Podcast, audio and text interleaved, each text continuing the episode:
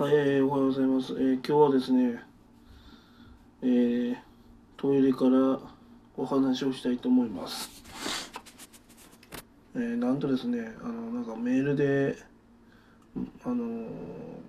どなたかわからないんですけど、外国人の方から、マレーシアのポッドキャストランキングで125位ですよという情報をいただきました。まあ、なんで日本人の私が125位なのか気になりますね。まあ2月に入ってですね、まあまたあの怒涛のポッドキャストを放送していきたいと思いますので、よろしくお願いします。